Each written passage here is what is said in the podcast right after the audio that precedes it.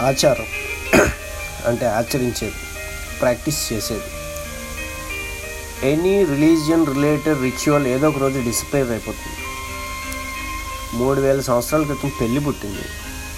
అది మెల్లమెల్లగా మెల్లమెల్లగా పాండమిక్లా తయారై పీక్స్కి వెళ్ళి పదహారు రోజులు పండగ అయ్యింది.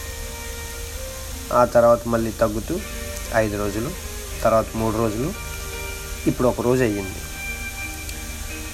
ఆ ఒక్క రోజు కూడా ఎప్పుడు ఎప్పుడోకప్పుడు మాయమైపోతుంది. ఎనీ బిలీఫ్ ఎప్పుడు పెరగదు. డిసప్పియర్ అయిపోతుంది. ఇంతకుముందు గృహప్రవేశానికి గోమాతను తెచ్చేవారు.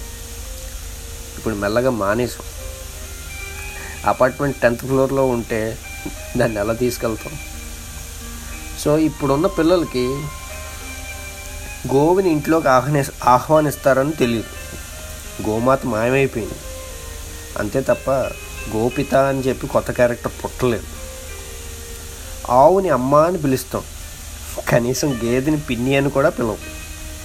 నిజం చెప్పాలంటే మన అందరం తాగేది గేదె పాలే. కానీ క్రెడిట్ ఆవుకి ఇచ్చాం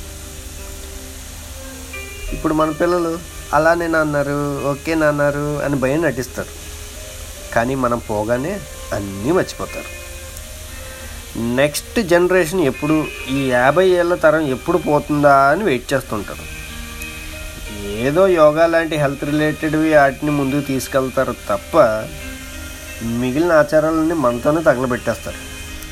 All rituals will die.